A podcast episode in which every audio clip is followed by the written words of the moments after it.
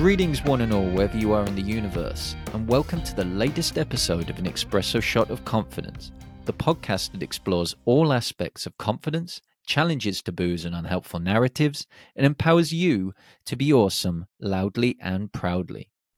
It's time for you to grab a drink and settle in for the next however long this episode is. I'm your host, the Master of Awesomeness, Ashley Griffiths, and today we'll be talking all things creativity, music, and starting a business around your passions.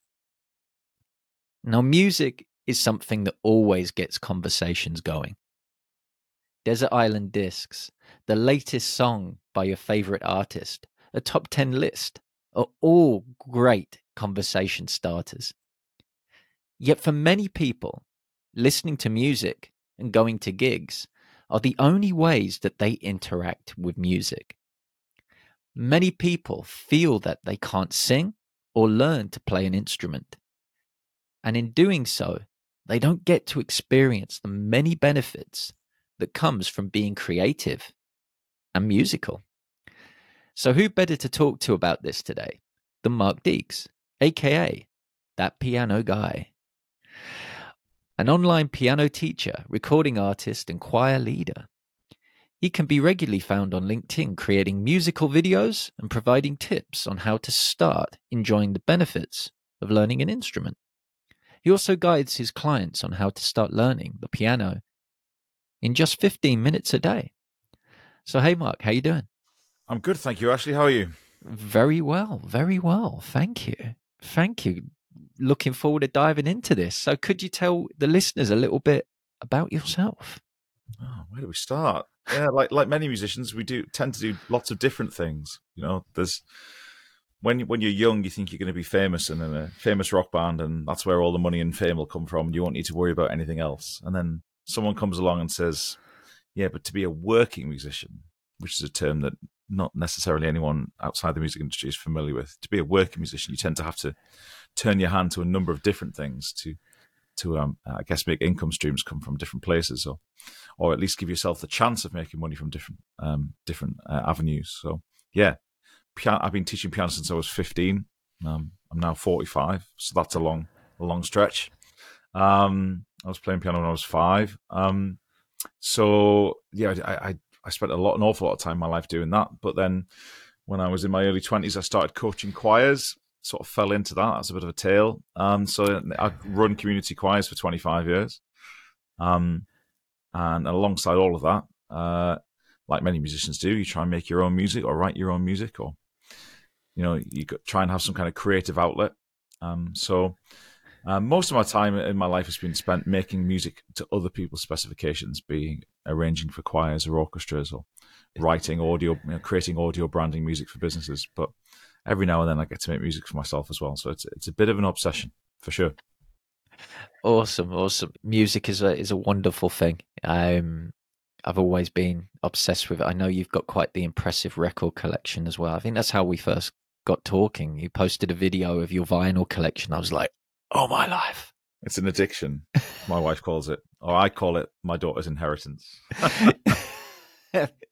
nice, nice.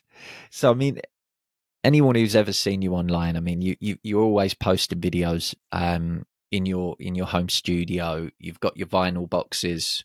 Kind of, there's one behind you, and I know there's loads along the wall over to probably your right. um, so there is no kind of ambiguity, like when it comes to who you are and what you're about. So when did you decide that you were like, right, I'm going to turn this music, this passion, this obsession into into some sort of career? I don't remember ever making a conscious decision. Uh, I just don't know how to do anything else, and that sounds like a sort of cop out answer, but I just, I mean, I, I for those of you who, who, don't know about instrumental exams, I, the grade eight is sort of taken as the highest standard exam you can get, and I got that when I was twelve. So there was already a, a, a, path set out that this was the thing I was I was good at as a kid. And so when it came to sort of those sort of crucial sort of 16 to 18 year old kind of decisions of what subjects you're going to study in greater depth, it was always going to be music because I was rank average at a lot of other stuff and fairly terrible at other stuff. So music was always going to play a part. And you go, one of the common things that happens, I guess, with any creative subject is that, you know, parents get these sort of concerned touches of the elbow from friends and relatives. Well, should they not do a proper job? are, are, are, you really going to let him? My mom literally had someone say, "Are you going to really let him study music? You know, should he should he not have a, you know, a proper subject kind of thing?" Wow. This, creative subjects have historically quite often had this problem of not being seen as real jobs. Yeah. Um, to which you always say, "Well, who makes all of the music?" People who have music as a job. I mean, it's just crazy. But I don't remember there being any any um, hesitation. Like music was what I know how to do. I seem to be pretty good at it. Let's see how good you can get at it. And then just assumed that would probably lead to some form of career. But I mean, it was a, I guess it's a risk because, you know, a lot of people try to make a living out of music and not everyone succeeds. And that's, sure. and that's not to say you make fortunes, you know, to, to pay the bills, to make a living. Sure. Like we all want to do. So I don't remember there was a conscious decision. There just didn't really seem to be anything else that I certainly wasn't going to make a career out of like science stuff or anything because I was rubbish at it. and I, I, get lost very easily, so there was no threat of that. I'm very squeamish. I couldn't do anything medical. Yep, same. so, so music was it, man. yeah, I hear you with that. I come from a, a medical family. Um, I think I'm the only person in our family that hasn't worked in the NHS at some point. And I was like, nah, nah, nah, nah, nah, nah, nah. I can't even, I can't even look at blood. No, I mean, to, be, to, be honest with, with music, the, the the commons of backup career is teaching of some sort. Sure. So the, the the traditional sort of career path is most people will try and make a living out of being, you know, quote unquote famous, mm-hmm. and when they can't do that, they become a teacher. And whether that's teaching an instrument one to one or whether it's working as a music teacher in a school, you know, teaching will usually form some part of most music teachers' sure um, career path. Whilst I'd been teaching piano since I was fifteen, and that always sort of was part of what I did. Um, I didn't. I, I didn't. At least at first, I didn't really feel like teaching was good. As in a classroom teacher, I didn't really feel like that was the right thing to do. I felt like a bit too boxed in. I ended up doing that subsequent, subsequently, but um, nah, it was always going to be music. Awesome, awesome, and I think that, that kind of conviction is, is, a powerful thing, and I, I, just want to reflect on that because I, I, still get this to this day um, in a lot of the creative industries and, and a lot of the arts at school. There's like, well, that's not a proper job. I mean, this narrative is still the case now. Oh yeah, for sure. Um, it just baffles me that we're still even having these conversations because, like you said, well, who's going to create the music then? who's going to create the artwork? Yeah, who's going to create the artwork? Who's going to distribute it? Who's going to release it? Who's going to promote it? Who's going to market it? If music is non this insignificant lesser career industry, then what are all of these people doing? Well, the answer is they're contributing an awful lot to most economies. Sure. I guess I think probably this might be a hangover. I don't know from like the maybe the fifties and sixties when when kind of rock and roll kind of kicked in and it was like people were like, no, we're not going to go work down the pits, or we're not going to go and get that office job. We're going to go and like become rock stars, and yeah, yeah. and, and the countercultures that came with that.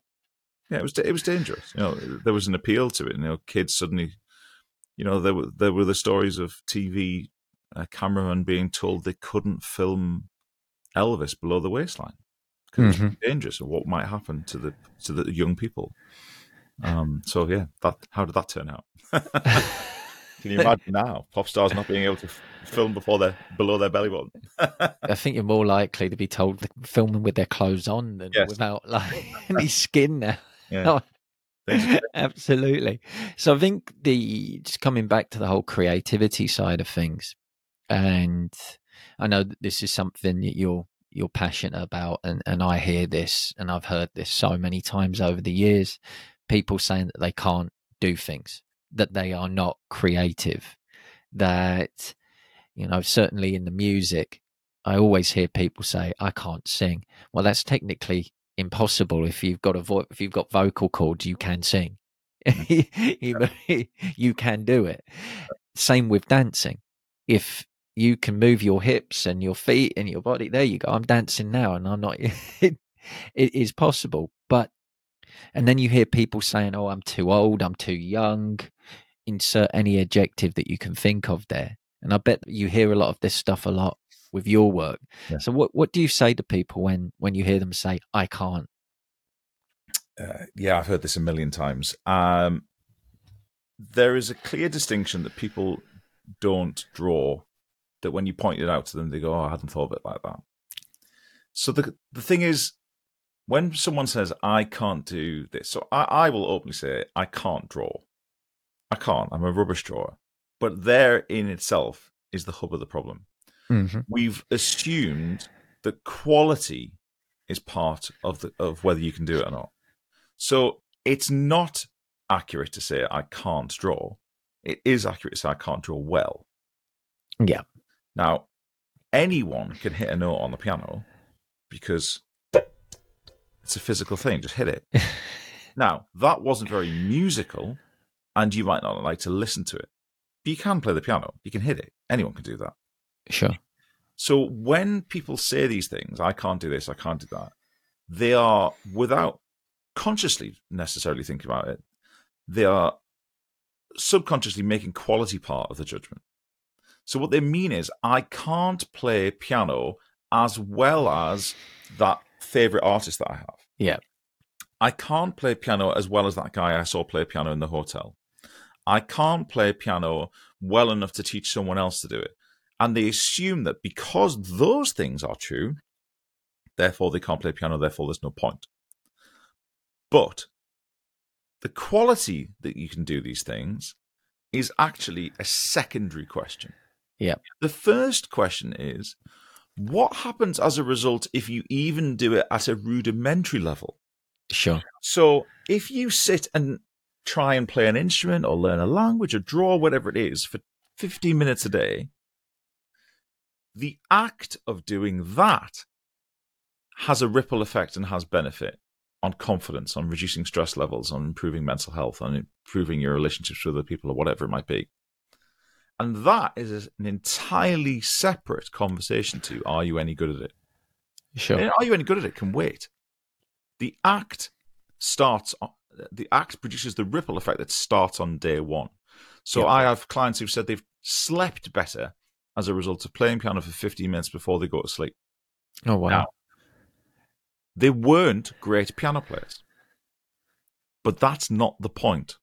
And when we say we can't do things, it's because we have mapped out the distance between our complete beginner status and a professional status Yeah. and making it this either kind of this perfection or nothing question. And perfection or nothing is a route to misery when you're sure. talking about your hobbies. That's For not sure. the point. I go running. Am I going to win an Olympic medal? No. But running gives me physical and mental well being. So I run. I'm not very fast. I, I sometimes feel pretty ill at the end of it, but it has benefit. And if my, my, my wife and I go running together, we have relationship benefit because we get to spend time together. Sure. So the ripple effect of having a, a creative or musical hobby or any of these other things is not are you good at it? It's are you doing it? Yeah. And doing it has the benefit. The how good you get at it is a secondary question. Yeah, I'm with you on that. And you- like you just said, that comparison, you know, that, you know, t- learning an instrument, learning a language, developing any sort form of competence takes time. Yeah. But I think, you know, when you come in at it from an angle of like, well, I'm not, you know, I'm not Elton John. I mean, of course you're not. That guy's been playing for 50, 50 60, 60 odd years, you know, and you've never touched a piano before. And it doesn't matter. you sure? You and it know, doesn't matter. yeah, When you are see, I've been playing piano all my life. So when I'm playing piano, I can think of other things. I Mhm. think I can watch football, I can have a conversation, I can think about what I'm going to have for tea when I'm playing piano. When Yeah. a beginner plays piano, they are does this finger go there? Is this Yeah. the note I'm supposed to press? How long do I have to press? Oh, is it supposed to be that finger? Yeah. Like, the brain is immersed in the act because it has to be because they don't know what they're doing. sure. And as a result, your brain is unable to worry about the other things you're worrying about. For Even sure. for just those five minutes, you have forgotten about that difficult client in your business, that stressful relationship in your family, that illness that's going on, you've forgotten about it for five minutes, for 10 minutes, for 15 minutes. And then after the 15 minutes is over, you go, oh. Now, are you a great piano player at that point? No. But you haven't stressed for 15 minutes. Sure. You're too busy doing the act. And that is where the benefit is. Yeah, I think that getting into that almost a flow state when you're just so focused in in the action of what you're doing is so so powerful. I haven't mastered in any way, shape, or form an instrument yet, but over the years, I've had a go at guitar and ukulele, mm-hmm. and just playing it. You know, it wasn't so great for the people around me, just the noise I was making, but for me, I loved it. And then just every time that I learned a new chord, mm-hmm. or for me, I remember the day I, I started chunking on on the uh, on the uke, and I was like, oh, that's got some that's got some vibes there. and I was like, that's brilliant. That was brilliant. And so I totally resonate with what you're what you're saying there. And let's just address that. Like, there's again, you've got everybody's saying, and you've probably heard many people say that you know I'm too young, I'm too old to learn an instrument. Yeah, for sure. I mean, so what? What are you saying to them? Like those, those people that are saying, "Well, I can't. I'll never be able to play an instrument." Well, I've got clients in their eighties, so let's just knock that on the head for a start. when people say that, they mean they're too old to have a career in it. They mm-hmm. don't realize they're saying that, but that's what they mean. Or they're too old to get as good as someone who would have a career in it. Sure.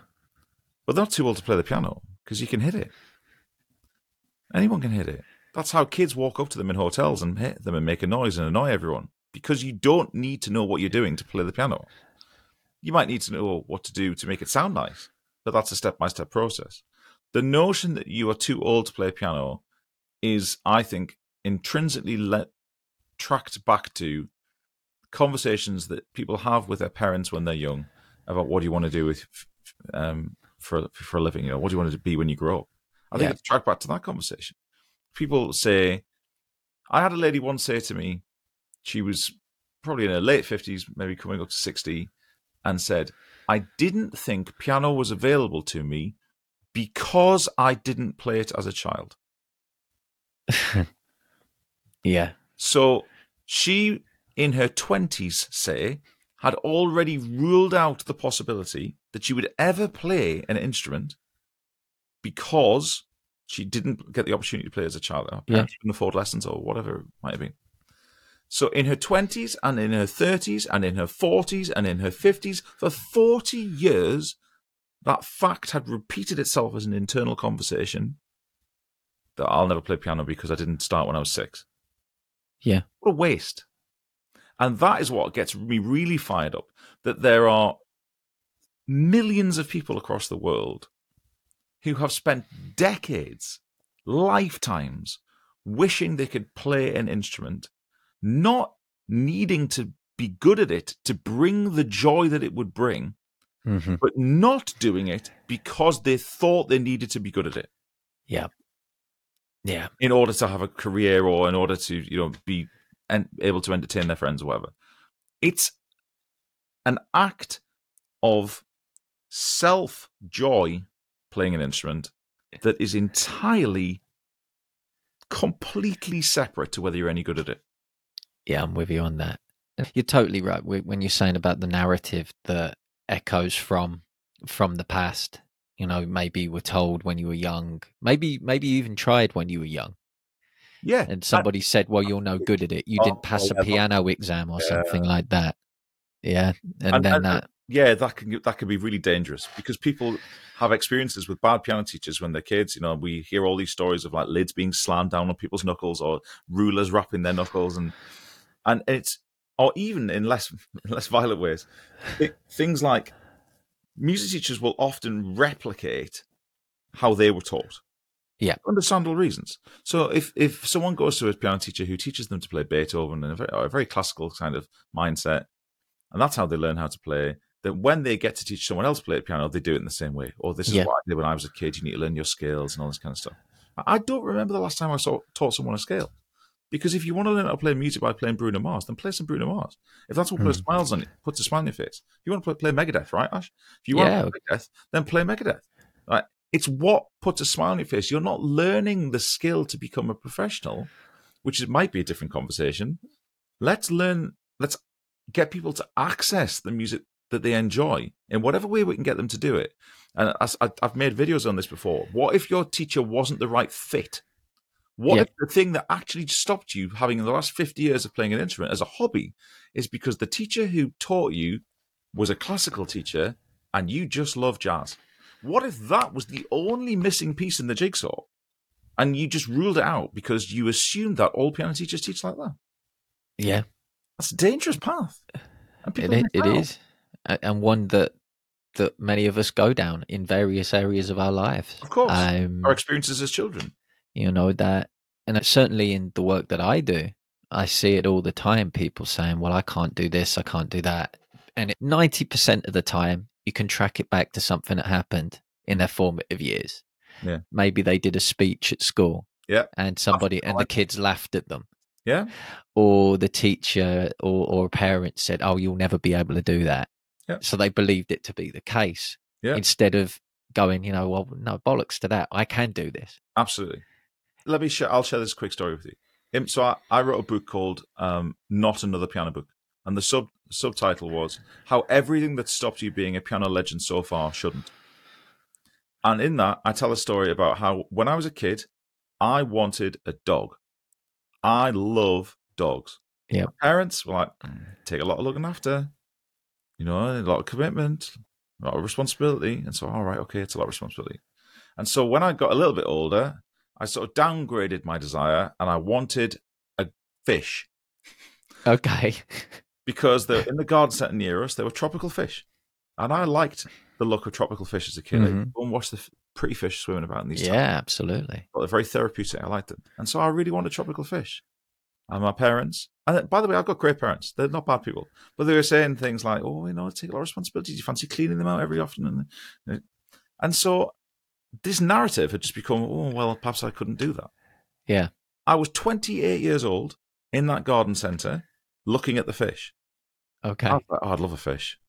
And the person who was next to me went, get a fish.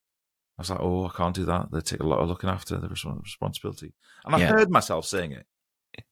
And I went, sod that. I am buying a goldfish right now.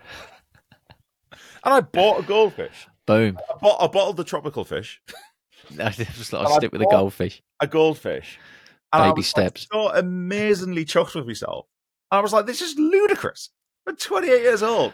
I think I can probably deal with the responsibility of a goldfish by this point. But we do. These stories we tell ourselves as, as kids, or were said to us as kids, are powerful. They become the narratives for our life. Oh, for sure, for sure. Um, yeah, I've seen it. I've seen it in my life. I've seen it in clients' lives. I see it lives every single day. You know, just these narratives. I'm like, is that you speaking now, or was that was that you know Yeah, so somebody from the past talking? Exactly. So I think you definitely see that with with music, and as you've already illustrated, there's so many benefits though that you deny yourself by not giving yourself the opportunity to explore what is possible. So I know, for example, my mum, um, she recently, well, not recently, but let's just say recently, I'm not going to go for the years, joined a choir. Yeah. And this is somebody who was told she couldn't sing. Yeah. And now just the joy she she gets from that and the opportunities as well that have arisen. I mean, she's sung with some pretty famous recording artists now. Mhm. And she's appeared on Britain's Got Talent as well. So not bad for someone who can't sing, right? Exactly. Oh, well, Wow. I've run community choirs, as I said, since I was in my 20, early 20s. And yeah, I've I've led choirs with 300 singers in. And I genuinely think that community choirs in this country perform a social service. Oh, for sure. The number, the hundreds and hundreds of people who've said to me over the years, you know, I was really brought me out of my shell, or I didn't know anyone, and I, I, would, I would just stay in the house on the night time, and now I've got this whole new circle of friends. That's really improved my confidence. I never thought I'd get a chance to sing on stage. And they might be on stage with 300 other people. But it doesn't matter because what it means to them is they're singing on that theatre stage. Like, I went on tour to New York and we played Carnegie Hall. Oh wow. People who thought there will have been people in that group who thought they or were told they would ne- they could never sing. We're now singing in Carnegie Hall. And for those of you who don't know what Carnegie Hall is, that is literally the almost like the punchline of the classical music, musicians' jokes. How do you get to Carnegie Hall? Practice, practice, practice. Because it's it's perceived it's like the Royal Albert Hall in England, right? It's, it's the top venue in the world, and so community choirs are perfect for this, which is why I run one. The well, two that um, they perform so many social and mental and well-being based roles in society that that they're priceless. I, I genuinely think choirs save our medical services a fortune. Wow. I can imagine that. Just some of the stories like my mum's been telling me about that, of like some of the people that she's met, Mhm. um, and how it's become an outlet Oh, back back to back to community, especially after the pandemic. Oh yeah. Especially after the pandemic, that During the pandemic, Ash, yeah. we kept our choirs going online Oh wow. during the pandemic. And let me tell you, if you'd have asked me what would happen in that context before it happened, I'd have said that's going to be really poor. And musically, it had huge limitations, but socially, unbelievably powerful. Like I could, like, I couldn't believe how powerful it was because we'd taken away the music. They couldn't hear each other sing, but the fact that they could see each other singing on screen at the same time, that communal, shared us against the world, face of adversity kind of stuff. People in tears. Oh, I bet. They were singing. I bet. I bet. I've, I've both from from an expression point of view and from being immersed in it. I've experienced that over the years. The just being totally overcome, Yeah. with emotion. That release. Um, either I'm listening to an artist I love and it, it just hits me and I start crying, Yeah. or I'm singing myself or dancing.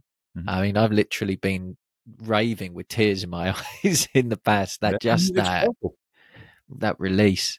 Yep. So, so you've you- you've talked a lot um, today about some of those benefits, and I know one of your big, big, big missions in life is to help one million people discover the joys of playing an instrument.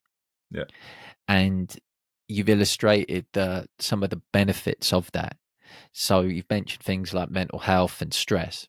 Mhm. So again, how can being involved in music in some way, shape, or form help with those things?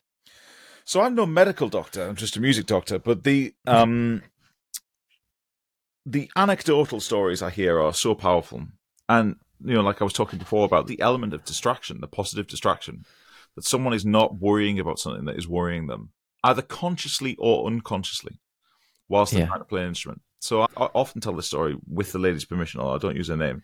That a client of mine had an eating disorder for a long time that stopped when she started playing piano Oh wow! and she's not a great piano player, and it doesn't Okay. matter. She started to use the musical hobby the positive distraction that meant when she had an urge to do something eating related, she went and played piano, Wow! and it stopped. Wow!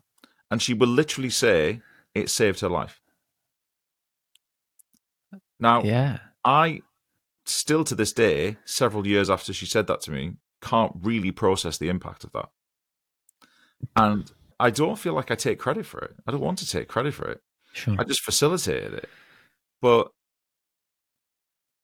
I don't think that it matters how good a piano teacher I am or, or I'm not. And it certainly didn't matter how great a piano player she is or she is not. But the act had that impact Sure. because the psychological, as I say, with no medical background, connection was was made for her between an an act or a habit that she didn't want to do, Yep. and a habit that she could replace it with. Yeah. And so now, when she feels depressed or ur- an urge that she doesn't want, she plays piano. Absolutely. It's huge. It's huge. The literature on that in, in terms of the habit formation, Yeah. that then the associations, the positive, negative that go with that is strong. And and and, and this is another example of that. Yeah. Where where somebody went, well, this is what I do in this situation. Instead of that, I'm going to do this. Yeah. exactly. And the ripple effects from that massive, massive, Huge. massive. What does that do for her and her family and her kids? And like, sure. the impact that the, her previous bad habit was having on her life that now goes away or is lessened. Yeah, massive. Absolutely. That's such an awesome story. Such an awesome story. And I think the and again we, we've already touched upon like how being part of a choir during lockdown and, and in normal in any normal times is are we in normal times? In any times. Um I have no idea what times we're in. But you, you said just that bringing people together Yeah. is great for mental health. You also mentioned it can really help people with their self confidence. And what did you mean by that? Just because the people are there's the safety in numbers, right? So if you ask someone to stand on stage and sing a song as a soloist, then you know a lot of people would have great difficulty with that. Yeah. If you ask people to stand in the middle of a crowd of 200 people and sing, now that feels a, a bit safer. Sure. I mean, just ask any average sporting fan whether they feel comfortable hurling abuse at a, a player on the opponent's team stood on their own, or whether they'll happily do it as part of 10,000 people hurling abuse. and the safety in numbers, right? When Yeah. you- when you're singing. So, um, the a, a choir, whether it's got 10 people in or 100, it's the fact that you're not on your own and it's not Yeah. your individual voice because people feel very naked about their voice. Yeah. You know, how many times you hear people say, I don't like my voice on an answer phone or whatever? Oh, for Well, sure. it's, it's the same on you know on camera, on eh, on Absolutely. stage as a performer. People don't like their voices, so there has to uh, be a way to try and help people through that. And the Yep. way to do it is stick loads of people doing the same thing together, and off you go. I call it choir osmosis. So if if you asked any member of my Sing United choir to sing a solo, I'd go as far as to say ninety percent of them at least would feel uncomfortable in that. Yeah. And might not sound all that great on their own. hmm But stick twenty people around them who are singing the same thing as them. Now they're great singers. Yeah. I have played piano for auditions with members of choirs who've sung in choirs for years, but asked them to sing on their own, and, and they're not great singers. But they Yeah, sound hear great you. in a choir. So it, the confidence that comes from that is huge because now they go, "Wow, look at that! Was that us? Did we? Did we? Was that us? Did, did we make that sound?" Yep. And they feel part of it, and it's that's really powerful. Yeah, I hear you with that. I hear you with that. I remember the first time that safety in numbers that I actually realized I could sing. And I was like, wow. I, I was listening. I was like, one of one of us has got got a pretty decent voice. And I was like, I didn't even know because I hadn't even heard myself sing. So I stopped singing and I was like, oh my life, that's me. that was that was quite the quite the realization. Like, but I'm I'm totally with you that we I used to be in in various kind of collectives. Um, nothing formal. It was just we kind of meet wherever we were, and the guitars, musical instruments would come out, and we'd start riffing, and just that being around other people as well, because there would be those like myself that are quite happy to to take front of stage and and and go and do the leads and there'd be others that were quite happy to sit in the background but the fact that we were interchanging it was very powerful and you could see that how it lifted everybody up Absolutely, musical interaction is really powerful. Like whether whether you're any good at it or not. Or- or, Yeah. like I said before, secondary. huge huge awesome awesome awesome so in terms of the skills that you can learn through music and you've already touched upon this i mean are there any of those skills that are just transferable to everyday life and even business Oh yeah, absolutely. And I think confidence is a huge part of it. You know, when people can do something that they previously couldn't do, even to a, a rudimentary level, what can the ripple effect of that be? You know, apply to anything. Like, what happens when you lose a few pounds because you've started doing a bit more exercise or whatever? Mm. What what happens to your confidence as a result of that? You feel a bit better when you walk in a room. And you know, daft things like when people are at a party and there's a piano in the corner of the room, knowing you're the person who can knock out a tune on that. Yeah. It's kind of fun. i hear you And when, when I'm, whenever me and my wife are on holiday, I know that it's going to come out that I'm a piano player at some point. I won't be the person that reveals it, but my wife, after she's had a couple of gins, will. yeah, oh yeah, my husband plays piano. Oh, do you? I'll go and play a tune, and then that's it. It's downhill from there. So, ha- having having that in your pocket, just I mean, obviously, I know what I'm doing, but even if you can only play like two tunes or one Yeah. tune for 30 seconds, people don't want a recital from you in that in that, in that situation. sure. They they just want to go, oh, you play a tune and you play the riff to Imagine, everyone cheers, and you have another drink. I mean, it, it doesn't need to be a full concert. Oh, for sure. So no, there's confidence a- a- attached to that, and it, there's fun. You know, there's community and there's interaction and there's people skills and just the, as you said at the start, you know, the conversations that music can be part of, and music is memories, right? Music it reminds us of people. Right? The songs that you remember from when you were a kid, the songs that your, your, your granddad used to sing you, the songs, the gigs that you went to when with your mates at university or at school, or the record, first record you bought, Yeah. your your wedding dance or the songs that you and your partner sang in the car on the way on holiday, the karaoke thing that you did. Like it's the music things that people remember in life. I used to play a lot of weddings and events, and when talking to people at weddings, wedding fairs, and so on, I'd say to them, there are two elements of this wedding that people are going to remember: the music and the food. If you Yeah. get those two right, people will have a good time. Yeah. Nobody is going to worry about what the color of the ribbon was on the back of the chair. Nobody is going to worry about the, the, the- what brand of confetti you had, but they are going to remember whether the whether the band was good on the night time. They are going to remember if they did the like did they like the meal, and that is what people will talk about in years to come. Get those Yeah, two things right, you're on a winner. So music infiltrates in our life in so many ways, and it becomes attached to memories. And when we allow it to, it will make us feel uplifted because we remember those memories, and then we share them. And then when we share them, we're just a bit more human. I love that. I love that so much, and it's so true. Just as you were talking, the, the synapses in my brain was starting to fire. Yeah, I remember this song. I remember that song. This song there, that gig. You know, first first ever gig, Radiohead. Fabulous. Good start. Good start. It wasn't- Good. Okay, okay, computer tour as well. Yeah, I saw them on that tour. It wasn't my first gig, but I, I saw them on that tour at Manchester Arena. Yeah, it was. It, it, stayed with me. Do you know what I remember most about that gig? Just before the guitar solo in Just, Ed, or what it was called, the guitarist pointed at me. Oh wow. Come on! That. That's what I remember about that gig. Oh wow. Oh, fabulous. Not daft. Ridiculous. He probably he's probably pointing at someone ten rows behind me. I don't care. Pointed at me. Oh, I remember. Uh, yeah, yeah, yeah. Just like so a many, million stories, right? As soon as you start thinking about it, music so many good of memories. Yeah. Oh, for sure. So many, so many awesome memories. Fabulous. So it'd be remiss to not ask you this question then, as we've been talking about music. Top three albums of all time. He did saw it. I saw I this did it. list of questions. Utterly ridiculous question. It's absolutely impossible. I can throw some favorites in there, but I couldn't even put them in order. So the album that I always said was my favorite album of, of all time for many years was "Dirt" by Alice in Chains, Okay. and that probably is still, well, it's easily top ten, but who knows? Um, it was a hugely formative album for me, as was uh, "Angel Dust" by Faith No More. hmm Um, Psalm 69 by Ministry was a huge favorite. Metallica's Master Puppets, uh, Judas Priest Painkiller.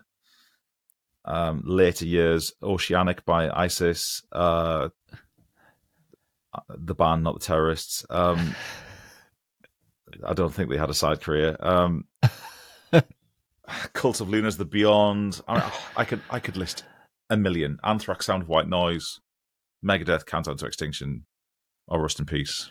Yeah, I could do. I literally do this all day. Soundgarden, Superunknown, Stone Temple Pilots, Purple, Oh wow, that's a great album. Terror, Vulgar Display of Power, Machine Head, Burn My Eyes. I mean, I could I could do this all day. Wow. Not break sweat.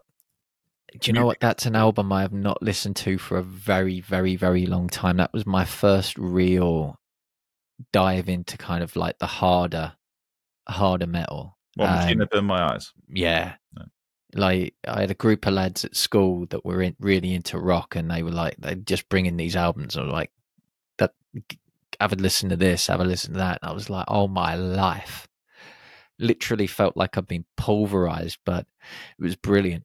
I just because it's very melodic. Yeah, it's got uh, it's got everything. I saw them on the next tour, the More Things Change tour.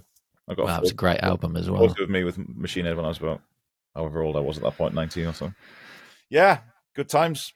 Absolutely, absolutely. So, if anybody's looking to get support with their piano or instrument playing, how can they get in touch with you, sir? Uh, well, so I'm Mark Deeks Music on mo- on most social platforms, um, or uh, usually the hashtag that piano guy will find me. I'm particularly active on LinkedIn, uh, as we have uh, where we uh, first came across each other. Um, so LinkedIn is a place I spend a lot of time, just because not many piano players do. So I try and do that. Um, but yeah, Mark Deeks Music on Facebook. I've got a, a community called uh, Play Piano Better, which means um, I want to help you play piano better, even if you've never played piano before. So it might be playing your first note, or it might be that you've played for 50 years and you feel a bit stuck and you fancy some inspiration. And you can try that for a quid for 30 days. Mark Deeks Music is where I tend to be found in most places. My website is thatpianoguy.club. Perfect, perfect. And all the links to uh, get in touch with Mark will be in the description for this episode. Good. So before we set off into the sunset, there is one final question to ask you. And that is what is your espresso shot of confidence for our listeners? Try and do something that you can't do now, even if it's one tiny thing. And then try and do another tiny thing that you couldn't do the day before and keep going. And if it's a musical thing, record it on the voice notes of your phone and keep recording it on the voice notes of your phone and keep documenting it, keep documenting it because we don't notice the improvements we make when we're yeah. too close to it. Record, record, record, even if no one else ever hears it. When you have a cup of coffee in two weeks' time, or in six months' time, or in three years' time, flick back through those recordings and you'll hear your improvement happening. And if you don't, it'll be lost to time record, record, record, and keep doing this, trying to do something that you couldn't do before. Love that. Love that. I was just smiling like the Cheshire Cat as you were talking about that. It's just boom, G- go for it. Turn those can'ts into cans. Mm-hmm. Absolutely. So thank you so much for your for your time. It's been awesome to have you, mate. You're very welcome. Thank you very much for having me. Pleasure, absolute pleasure. And thank you to our awesome listeners wherever you are in the universe. Be sure to subscribe wherever you're listening or watching this episode to get notifications of when the next episode drops. And in the meantime, wherever you are in the universe, stay awesome.